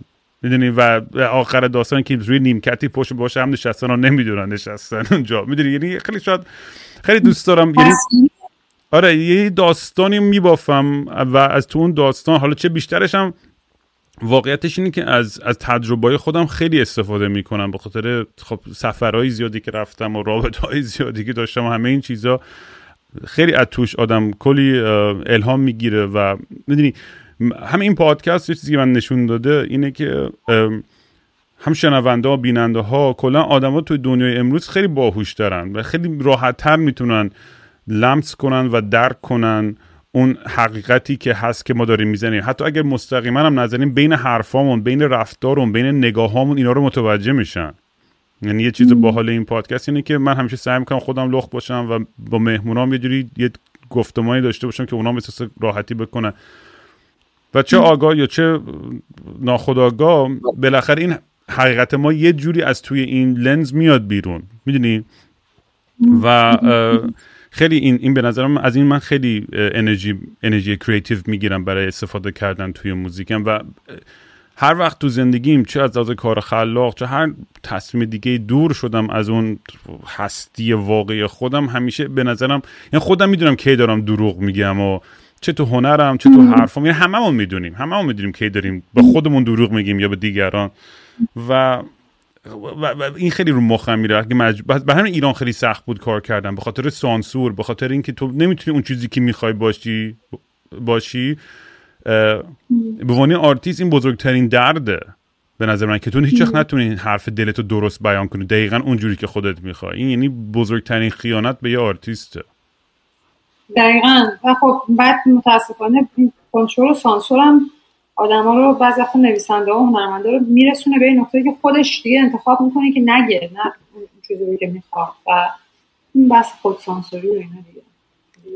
آره اینی که میگی خیلی واقعا تلخه دیگه. ما خیلی وقتا دقیقا بخاطر اون اون حرف تو نمی‌تونید چقدر آرتیست های خوبی رو از دست میدیم بخاطر اینکه ناامید میشن بی خیال میشن و دیگه حتی خیلی وقتا فشار مالی. من انقدر آرتیست های خوب می‌شناسم که به خاطر فشار مالی ول کردن هنرشونو. من تو نیویورک انقدر musician خفن دیدم که گفتم اینا, اینا بیتلز بعدی هن. اینا نم پینک فلوید بعدی هن.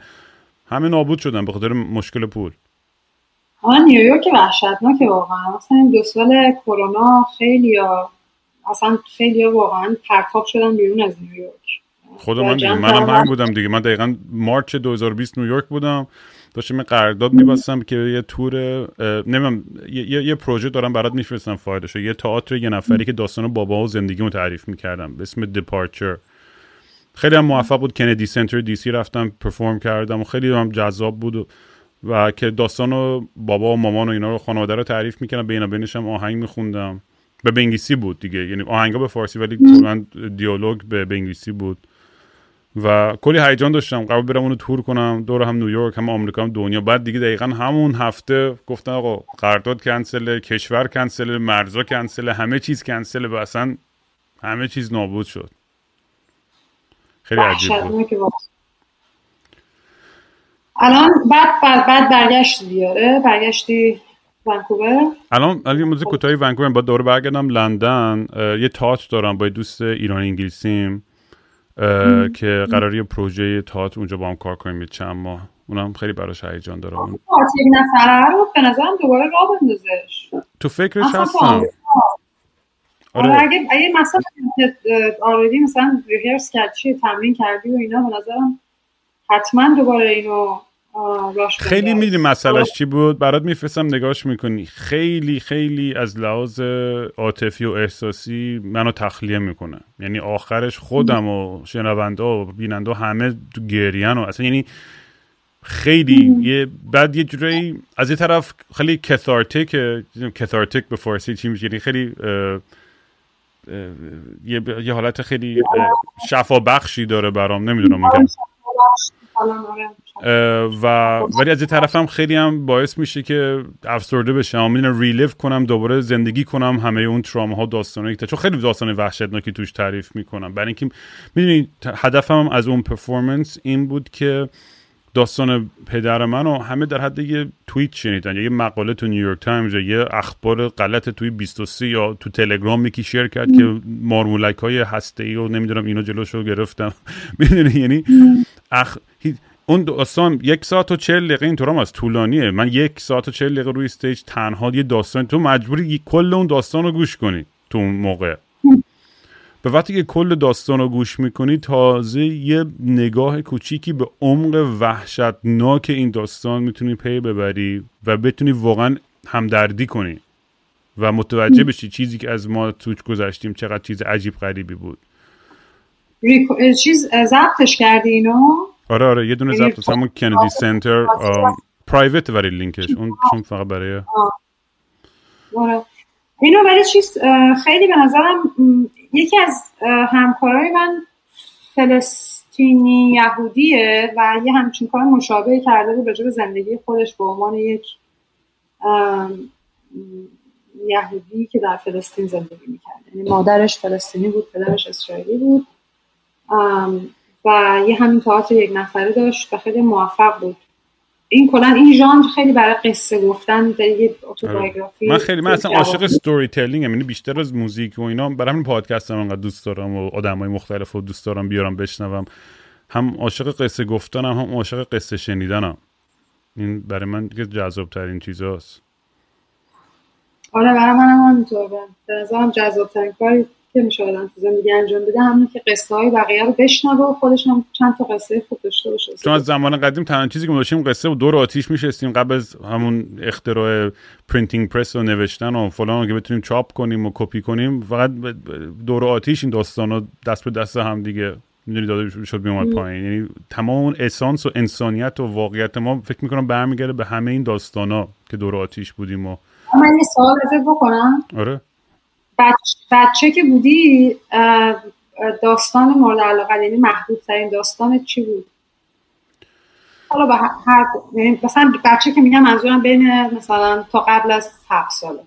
تا قبل از هفت سال مثلا یادت میاد قصه هایی که بین چهار تا هفت سالگی که سن قصه شنیدن و ببین مثلا پینوکیو و اصلا یادمه که خیلی دوست داشتم. پینوکیو رو خیلی دوست داشتم و ولی خیلی میترسیدم. یادمه که خیلی از کارتونای بچه که الان بهشون نگاه می‌کنم چقدر وحشتناک بودن و تلخ بودن و ولی برای من یه, یه, یه کارتون بود تو بچگیام. واقعا ناراحت تر. اصلا فکرش هم می‌کنم می‌خوام بزنم زیر گریه. یکی بود به اسم The Land Before Time.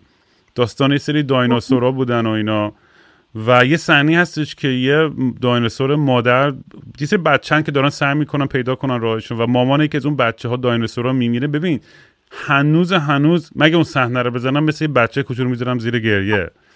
یعنی یکی از تلخ ترین من نمی‌دونم چرا کارتون های بچه ها رو انقدر احساساتی درست می‌کردن اون موقع. یعنی خیلی عجیب غریب بود. آره، واقعا هم واقعا همین که میگی ما خیلی درگیر بعد در وقتای من بخوام فکر می‌کنم شاید دلیلش اینه که مثلا نسل ما کلا و حالا شاید یک نسل بعد از ما همینطور ولی دیگه خیلی متفاوت میشه از لحاظ درگیری عاطفی روی سری مسائل. الان خیلی کارتون ها light شده اگه دقت کرده باشه. من خیلی خیلی البته دنبال نمی‌کنم ولی خیلی فرق می‌کنه با اون بازی که ما حالا تو البته میگی دو سالگی از ایران رفتی. آره من کارتونی مثلا میگم بچه که تو ایران نمی‌دونم با این کارتون های ایران که بزرگ شدن من خیلی اونقدر درک نمی‌کنم. حتی پینوکیو خب چیزی بود که تو ایران هم بود دیگه. آره نه نمی‌دونم اینا حنا دختری در چیچی و نمی‌دونم این کار یا چیا بودن؟ بل و سباستیان خیلی خوب بود. اونی که پسره که سگ داشت سگ سفید گنده بود نه؟ آره چیزایی اونو فکر کنم نشون می‌دادن نمی‌دونم اصولا تو ایران به چه کارتونای بلوک اروپای شرقی و اینا رو مثلا یا سوویت بلاک و اینا رو نشون می‌دادن. اونو چون یه نمه افسرده تر و نزدیکتر به حال هوای اونا بودن. آره استرالیایی بود که یه ذره کمتر چیز بود. خانواده دکتر ارنست و نه نه استرالیایی بود ولی توی تینیجیرز هم کم کم مثلا خیلی بیشتر شکم فانتزی خوندن و بعد آها بعد بابام خب توی کتابخونه بابام خب خیلی کتاب زیاد خیلی کتاب بعد بابام بعد اینکه فوت شد کتابخونه شما داشتیم میبخشیدیم به کتابخونه ملی و همه کتابا رو. بعد من گفتم غیر ممکنه بابام همه این کتابا رو خونده باشه. انقدر زیادی همه الکی فقط یه مش کتاب تو خونهشون دارن. بعد ما لای کتابا رو که نگاه می‌کردیم تو همهشون بابام نوت داشت. یعنی همه رو خونده بود. یعنی اصلا باورم نمیشه. ولی من بچه که بودم چون بابام خیلی آدم فورس اینتלקچوالی بود خیلی آدم متفکر یعنی از بچگی هم من خیلی می‌خواستم ایمپرسش کنم. برای همین می‌رفتم کتابای اونو تو کتابخونهش برمی داشتم میخوندم و نمی‌دونم از نمیفهمیدم فوکو داره چی میگه یا لاکان داره چی میگه یا نمی‌دونم این یکی داره چی میگه. این از قدرت صحبت می از رابطه از این از تاریخ اینو نمی‌دونم. ادوارد سعید بخون نمی‌دونم اینو بخون یعنی هر چی بود تو کتابخونه‌اش برمی داشتم میخوندم. برای اینکه بتونم بفهمم که بابام چی داره فکر می‌کنه. یعنی سرش کجاست. و بر همین این موقع مثلا تو اول پادکست حرف که می‌خواستم برم سیاست مدارشم که کوفی انان بشم یه روز. و آره. فقط با هم ولی که کون لقش من rock and roll با موزیک دنیا رو عوض می‌کنم. این کاره نیستم.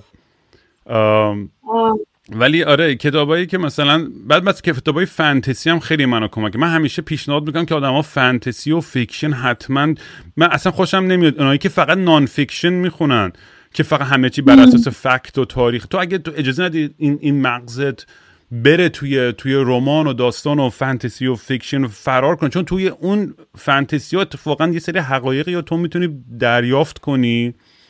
حالا چه مستقیم چه غیر مستقیم که چه با توی کتاب خیلی خشکی که با fact نوشته شده که آقا اینقدر آمار اینجوری بوده یا نمی‌دونم بیتیلز چون هر شب میرفتش توی نمی‌دونم قمارخونه 20 ساعت ساز می‌زد تو هامبورگ تو فلان سال و اینقدر زحمت کشیدن شدن بیتیلز مثلا اون باحاله اونم خوبه که آدم بدونه که آقا چرا مثلا دلایل اطلاعات علمی اونا رو نمیگم بدن یعنی من از اونجور کتابا می‌خونم زیاد همین nonfiction و اینا. ولی همیشه توی توی کتاب های فانتزی و fiction احساس می‌کنم یه, یه،, حقیقت خیلی بزرگتری می‌تونم برسم که خیلی تأثیر گذاره توی ناخودآگاهم که و همیشه پیشنهاد می‌کنم. آره واقعا حالا تو سنین کودکی و نوجوانی به طور خاص چون قدرت تخیل کلا شکل میده ولی حالا در بزرگسالی هم همینطور. به نظر آدمایی که همش دنبال فکتن و خیلی هم به این قضیه افتخار می‌کنن چون واقعا هستن. مثلا مثلا تو محیط های آکادمیک و اینا خیلی تعدادشون کم نیست واقعا.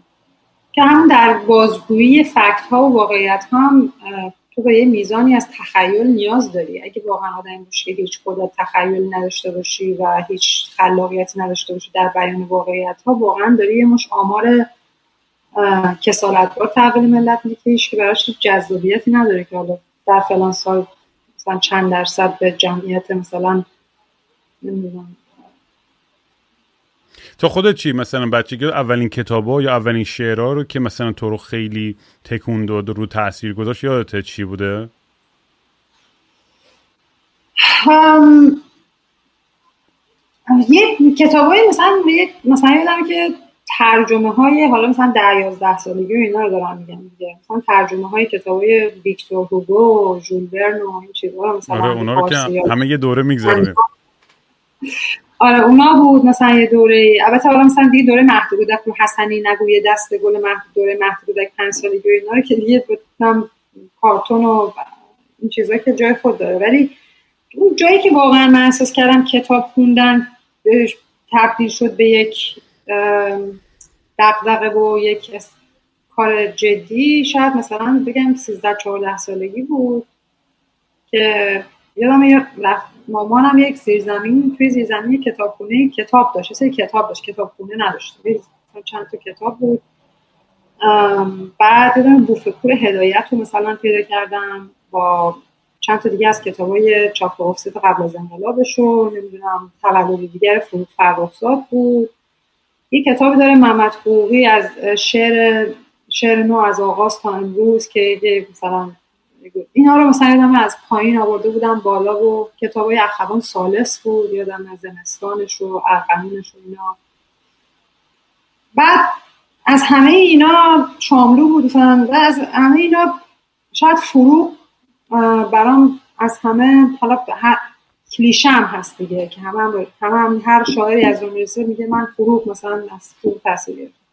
ولی واقعا چیزی که برای من خیلی تو فروغ جذاب بود شاید همون لحن کانفشنال اعتراف, اعتراف اعترافی مستی و راستی می‌دونی اصلا بدون تعارف و به شیله پلی بود که داشت و اینکه تو احساس می‌کردی که در در این حال که زبانش به شدت فاخر و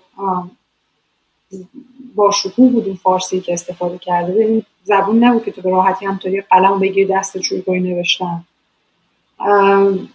خیلی ماهرانه و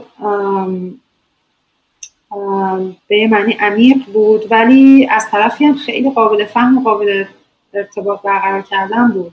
همون موقع یادم من یادم این شعرهای فروغ همینطوری من میخوندم. یعنی مثلا مجموعه اسیانش دیوارش اسیر اون مجموعه های اولش که خب چهار پاره هم بود و تو, تو اون سن و سال نمی‌دونم حال تو ایران توی اون سیستم و اینا بزرگ شدنم بالاخره شعری که وزن و قافیه داشت حالا به طور خاص چهار پاره و غزل و اینا خیلی جذاب بود. و اونم با اون لحنی که فروغ می نوشت لحنی که لحن امروز بود ولی در این حال آهنگین بود و من رو حفظ می‌کردم. و سعی می‌کردم که واقعا یادمه بعضی وقتا سعی می‌کردم از اون رو نویسی می‌کردم. رفتم روان نویس میخریدم لوازم تحریری روان نویس مثلا صورتی و سبز و رنگهای مختلف. بعد شعرهای فروغ و سهراب سپهری اونا رو خودم خوش نویسی می‌کردم. بعد می‌زدم به دیوار اتاق با از اون برگه های مثلا کوچیک توی دفتر. چیز عجیبی هم نبود. چسب نواری اینا رو میچسبوندم به دیوار. یه مدتی تفریح هم این بود چه جالب. مگه favorite ترین نویسنده هم از هانتر اس تامسن شاید همه فیلم Fear and Loathing in Las Vegas دیده باشن. نویسنده اون کتابه که کتابش و کتابای دیگه همه رو خوندم. یعنی دیوانه این, این آدمم. چون این آدم خل‌وچلیه.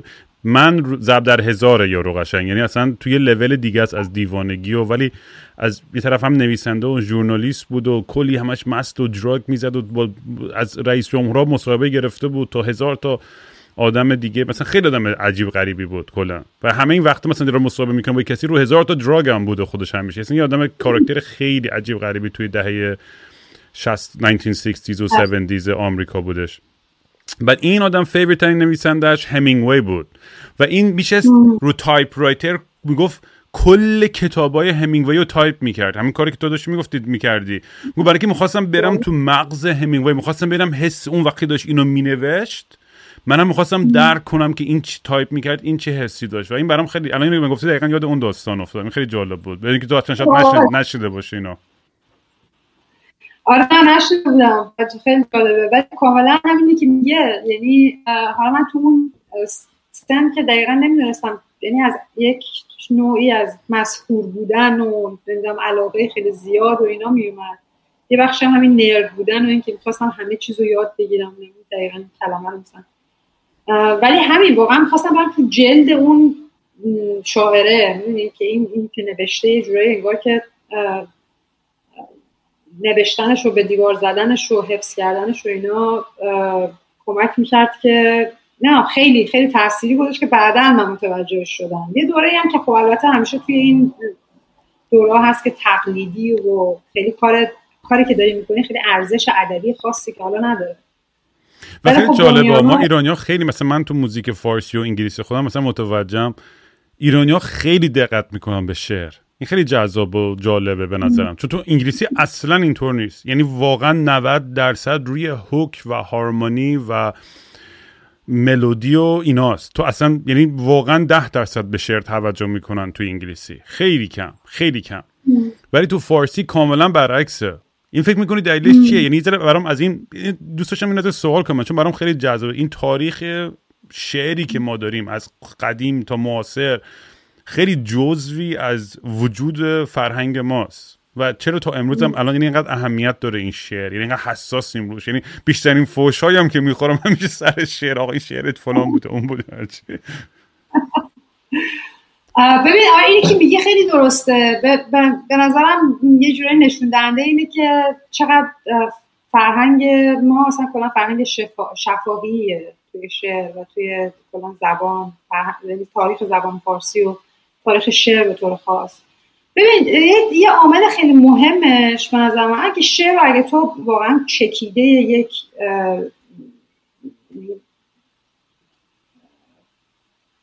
ارزش نه حالا چجوری توصیفش بکنم شاید یک اتفاقی در زبان بدونی ها؟ یه اتفاق غیر قابل تکرار. یک شعر خوب به نظرم یک اتفاق غیر قابل تکرار یا تکرار نشدنی در, در زبان. اینکه اگه این شعر سروده نمی‌شد چه اتفاقی میافتاد؟ همیشه سوال من اینه. اگه یک وقتی یک شعر خوب می‌خوای از یک شعر متوسط یا حالا بعد جدا کنیم که آیا واقعا بعد از خوندن این شعر تو احساس می‌کنی چیزی به جهان اضافه شده یا نه؟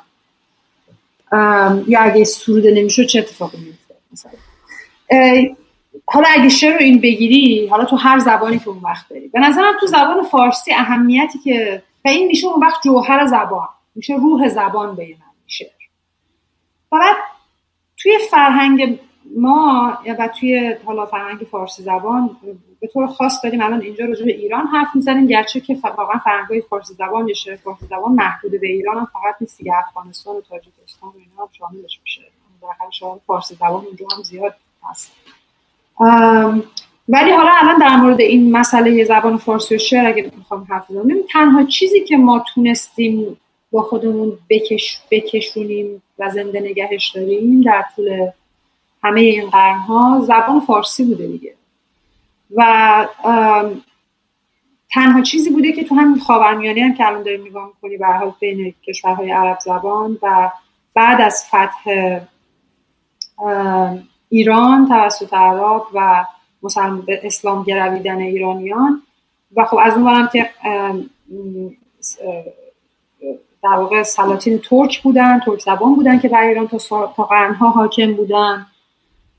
و اون وسط تنها چیزی که تعریف کننده این هویت ایرانی یا حالا فارسی بود همین زبان بود. زرتشتیگری که خب از جایی به بعد دیگه از قرن هفته به بعد از نبود به طور رسمی. حالا هر هرچی هم جلوتر کمتر و کمتر میشه دیگه تبدیل به اقلیت میشه. و این و زبان اون وقت خیلی هم یعنی سنت شفاهی با اینکه با اینکه حالا سنت مکتوبم ما حتی در زمان زرتشتی و اینا مثلا متن و اینا هست اینطوری نبود که من نمیگم منظور نیستش که ربط فقط داره به بعد از فتح ایران توسط عرب. ولی در کل به نظرم خیلی با این ربط داره و به حافظه تاریخی مربوط میشه و اینکه یه جورایی معلفه فرهنگ یعنی هویت ایرانی میشه. زبان فارسی کاری که فردوسی می‌کنه که به نظرم خیلی کار مهمیه در اون دوره خواستم همینه. یعنی میاد در یه فضایی که خب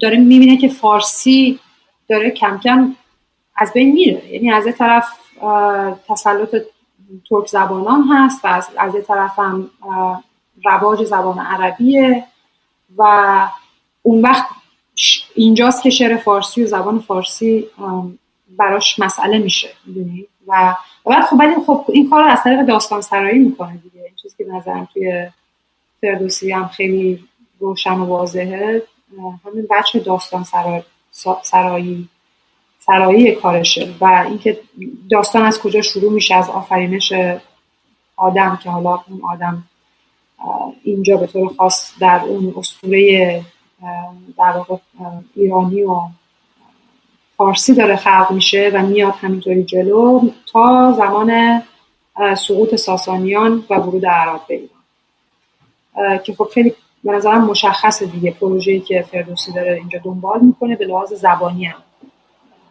توی کارش.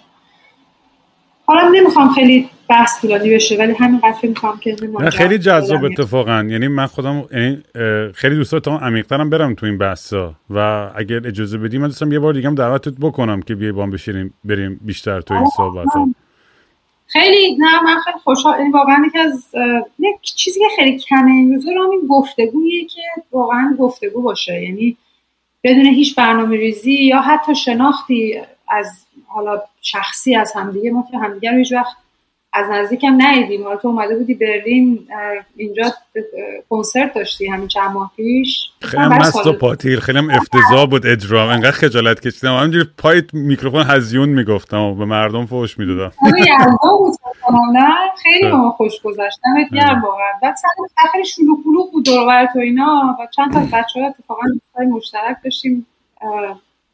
در مورد اینکه چقدر خوش زدی و نمی‌خوام ببینیم. منظورم که حالا نشدم اصلا هیچ اهمیتی هم نداره چون که الان داریم با هم دیگه گفتگو می‌کنیم و به نظرم خیلی جذابه این. و دمت گرم که همچین پادکست باحالی رو راه انداختی من از گفتگوهای قبلی هم کلی چیزی یاد گرفتم.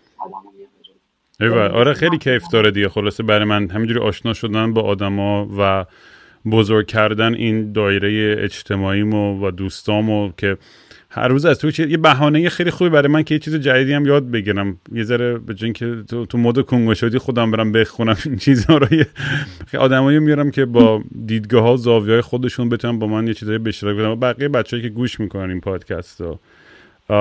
آخر پادکست معمولا میگم یه سوالی که می‌کنم همیشه اینه که یه چیزی از خودتون برای ما اعتراف کنید که شاید کمتر آدم یا هیچ کس شاید ندونه در مورد تو. نمی‌دونم چیزی تو ذهنت هستش که چیزی که هیچ کس راجع هم ندونه. سخت. میگم می‌تونه یه چیز خیلی ساده باشه یه عادتی باشه از جوری که نمی‌دونم مسواک می‌زنی یا میری روی تو خیابون رو میری به چراغا نمی‌دونم دقت می‌کنی به سقفا نمی‌دونم یا اینکه یه چیز خیلی پرسونال تر و عجیب تر و چه می‌دونم هر چی. بچه بودی دزدی کردی. من بچه بودم نمی‌دونم حالا این چقدر خصوصی محسوب میشه. واقعا احتمالا کسی که مثلا مامانم اینو می‌دونه خواهرم اینو احتمالا می‌دونه. هیچ کس ندونه نیست. ولی من واقعا از مهد کودک متنفر بودم. چه عجیب که یادت این حس منفی و او اصلا یه شمایی بود واسه من داستان یعنی من که مثلا چهار پنج یادم که چه مادر بزرگم بودم بیشتر وقت تا مثلا چهار پنج سالگی. بعد که خواهرم به دنیا اومد ما میده من دیگه مجبورم بذارم مهد کودک که بتونم اونم البته میومد با من ولی من اصلا یه وابستگی خیلی عمیق و اصلا شاید بیمارگونه به مادر بزرگم داشتم و یادمه که مثلا مهد کودک اسم من نوشتم پنج سالم بود شاید. تصویرات تو ذهنم حتی مونده که من پاهامو میچسبوندم این بچه پنج ساله هم چه قدرت از کجا پیدا می‌کردم؟ یه پا میذاشتم این طرف در یه پامو این طرف و جیغ می‌زدم با تمام وجودم. و مامانم گریه می‌کرد ولی خب چاره هم نبود من باید میذاشتم. فکر سه تا چهار سه تا حداقل. دو تا یا سه تا مهد کودک عوض کردم در طولش و بعد کلا ناامید شدم. من از مهد کودک برداشتم. عجب بچه قدی بودی پس. من حتی مدرسه هم یادم اوایل خیلی اذیت می شدم یعنی یک سپریشن انگزایتی ترس از جدایی بود مدام. مام با هم بودن یا جدا بودن؟ نه با هم بودن. با هم بودن ولی خب وقتی که من خیلی کوچولو بودم هشت ماه هم بود انقلاب فرنگی که تموم شد مادرم برگشت دانشگاه تهران که درسش تمام کنه و اون موقع من پیش مادر بزرگم مشهد موندم. برای یک سال شاید. و شاید تاثیر اون باشه نمی‌دونم. ولی کلا هنوزم بعضی وقتا این حس رو دارم به در مورد اگه بخوام مثلا برم توی یک مراسم خیلی جدی شرکت کنم مثلا مراسم فرمالی باشه گاهی وقتا این حس برمیگرده. ولی خب اون بچگی خیلی وضعیت عجیبی بود واقعا. و هیچ وقت یادم نمیره. گاهی وقتا این بچه ها یه مهد کودک هست اینجا کنار خونم توی تو برلین. گاهی وقتا اینا رو نگاه می‌کنم. برام باور می‌کنی هنوز عجیبه می‌بینم بچه های خوشحال تو مهد کودک با هم دیگه بازی می‌کنن جیغ می‌زنن اصلا میگه چجوری با هم دیگه اونقدر باور خواهرم خیلی مهد کودک رو دوست داشت. اصلا جمعه هم کفششو پاش می‌کرد ولی من اصلا چیز نبودم. بعد می‌دونی یه چیز عجیب غریبی دیگه ازش می‌بینی که همراه به مهاجرت میاد جاهای جدیدم این چوک های فرهنگی و اینا. و بعد چند وقت پیش تو این برلین که دوستان بچهش که مهد کودک می‌رفت یه روز اومد خونه مامانش گفتش که چرا مثلا با این بچه بازی نمی‌کنید اونم بچه سیاه‌پوست بود. گفت فلان دختر سفید پوسته گفت تو ما با این بازی نمی‌کنیم. یعنی ببین آدم مثلا کف می‌کنه از یه سن پایینی اون ببین تو چه خانواده بزرگ شده که چجوری اصلا می‌دونست نجات پرستی چی که یه متفاوت بودن یه نفر دیگر رو جدا کنه و یه بچه دیگه تاثیر بده مامانم می‌خواست به این که نه ما همه یکیم به همه عشق بدیم با هم خوب. و داشتم فکر چقدر complex ه. یه بچه innocent ساده یه سری بحثای بزرگی و اصلا من مغزم سوت کشید. خیلی عجیب غریب بود. آره نه واقعا هنوز هم مثلا دیروز من با یکی از این دوستام اینجا حرف می‌زدم و میگفتش که الان مثلا تو مدرسه اینجا خیلی bullying اصلا کلا bullying که خب زیاد هست همینجا تو مهد کودک ها و مدرسه ها و اینا. ولی می‌گفت بچه‌شون مجبور شده مدرسه‌شو به همین خاطر عوض کنه. بچه ها خیلی می‌تونن موجودات ترسناکی باشن. یعنی ما همیشه بچه رو با معصومیت و با مثلا می‌دونی بی آزاری و اینا میشه ولی بین خودشون بعض وقتا واقعا موجودات ترسناکی می‌تونن باشن بچه ها آره تو پارک هم می‌بینی تو بازی می‌کنن. واقعا یه یکی میاد اون یکی هول میده و فلان. بچه ها می‌تونن ترسناک باشن. خیلی فکر هیچ وقت این جمله رو کسی تا تو پادکست نگفته بود. خیلی باحال بود. نه ولی میفهمم کاملا concept ولی میگم به نظر منم میگم عجیب غریبی فقط به بچینام ربط داره. اصلا دو دنیایی که امروز زندگی می‌کنیم انقدر تحت تاثیر information زیادی هستیم و هر روز باید خودمون رو وفق بدیم با ارزش های درست رو یاد بگیریم update باشیم که چی به چیه و چجوری بچه هامون رو می‌دونی تربیت کنیم. و سعی کنیم اون اشتباهات مادر پدر خودمون اون ترامای اونا خشونت های اونا ناراحتی اونا رو با خودمون هم نکنیم و انتقال ندیم به نسل بعدی. خیلی خیلی سخت. اصلا من من واقعا میگم هر دفعه هی میرم سمت این چون خیلی دوست دارم بچه داشتم ولی هر دفعه میرم سمتش و یه ذره part time dad میشم میگم fuck این چقدر سخته این کار چقدر مسئولیت داره چقدر پیچیده تر از اون شاید من دارم overthink ش میگم چون بابای من که می‌گفت من شما رو مثل سگا بزرگ کردم. همونجوری که سگا رو مینداخت وسط دریا که شنا کردن یاد بگیرم ما هم همینجوری انداخت وسط دریا برین یاد بگیره. می‌دونی؟ نمی‌دونم. آره، نسل ما واقعا تفاوت جدی و بزرگی که داره با نسل قبل پدر مادرمون همین وسواس عجیب غریبه که ما به خرج میدیم. شدم به جا واقعا. سر تربیت بچه و اصلا این بچه داشتن برامون واقعا سوال جدیه. و میگم سر مثلا ماجرای ابورشن و اینا سفت جنین و اینا مثلا چیزایی که واقعا به من فشار آورد. همین این گرفتن این قدرت انتخاب از زن به طور خاص که تو اجازه داری می‌دونی این که جامعه و قانون به طور خاص این حق رو به تو نمیده که تو تصمیم بگیری که می‌خوای آیا اصلا در نقش مادری ظاهر بشی یا نه؟ می‌خوای بچه تربیت بکنی یا نه؟ اتفاقا دوست تو سوال کنم چون من همش دعوا دارم با دوستان. من اعتقادم اینه که از ثانیه یک تا ماه نو باید کاملا دست زن باشه. حالا دکتر آره. می‌تونه بگه که می‌تونه بگه آقا ریسک داره بعد از 6 ماه یا 4 ماه. ولی اون دیگه با آگاهی اون آدمه. و من من من نمیفهم هنوز. باید بیارم بیشتر جدیتر گوش کنم. شاید اپوزیسیونی که میگن آقا نه نباید زن این حقو داشته باشه. میگم یه مرد چرا باید بگه که زن نمی‌تونه این حقو داشته باشه؟ می‌تونیم بهش اطلاعات بدیم که آقا شاید جون تو و بچه در خطر یعنی جون خودتو در خطر بذاره اگه بعد از فلان ماه مثلا بخوای این کارو بکنی. ولی من باز نمیفهم که چرا آدم بخواد این این حقو بگیره. من یعنی نمی‌فهمم این توجیهشو.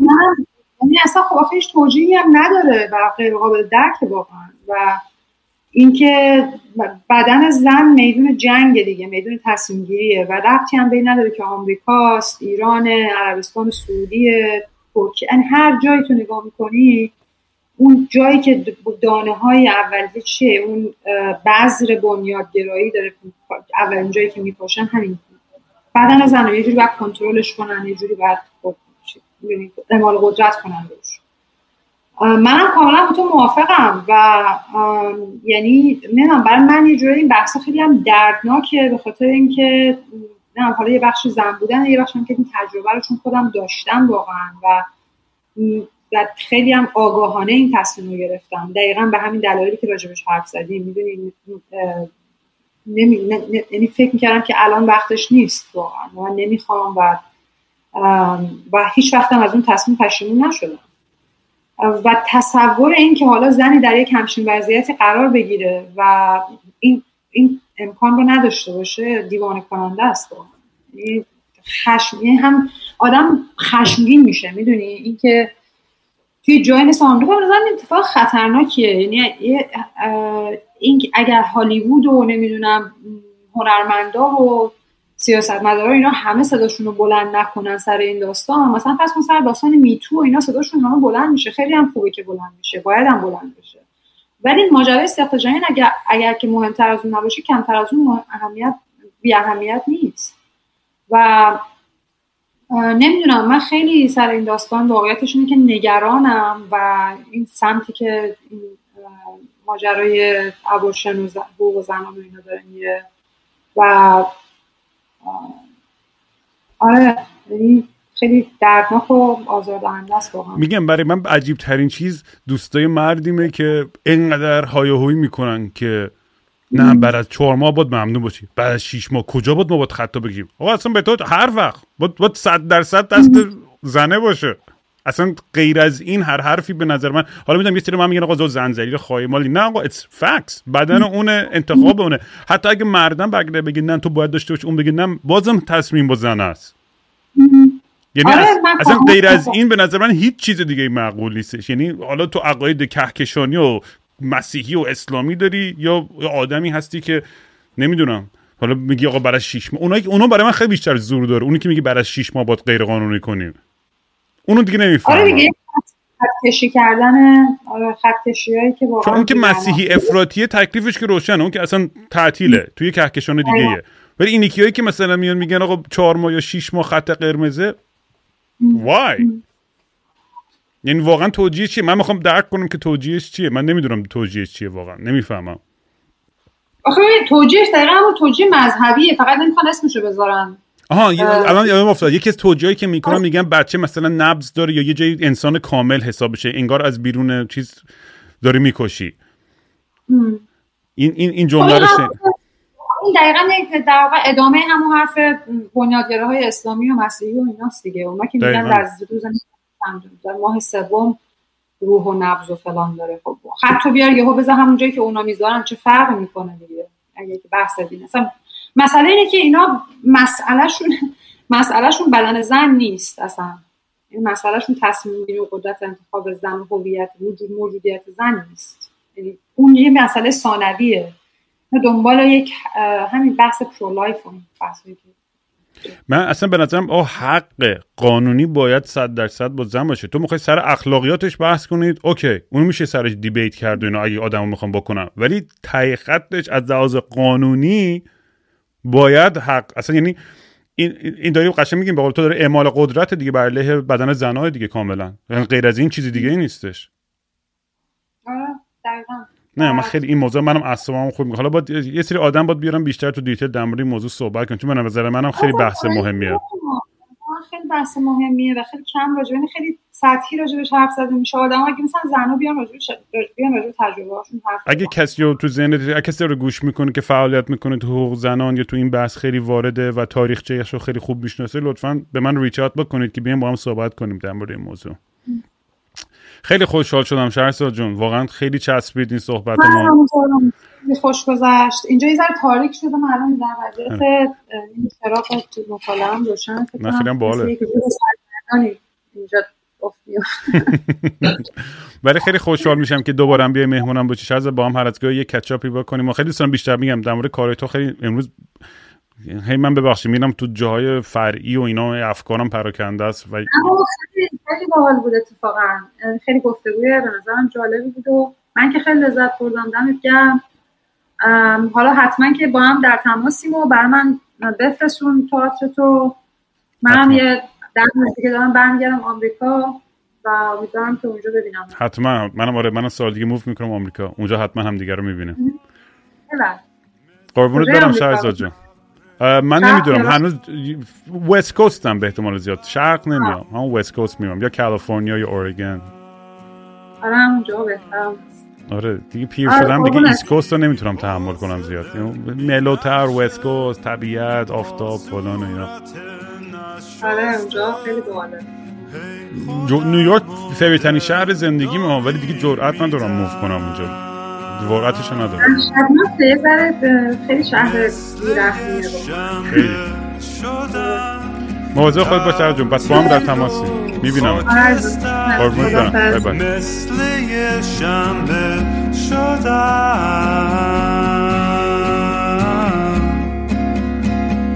خیلی وقته که دیگه خواب رنگی ندیدم.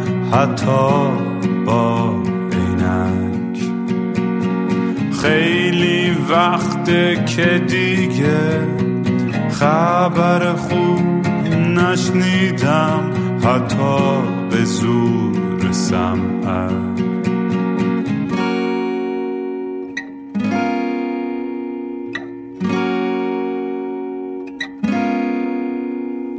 من به فکر گم شدن دکتر به فکر درمون میگه روزی سه دفعه باید برم دوش بگیرم. بی خواب و خواب می‌زنم به دریا بی خواب و خواب آلود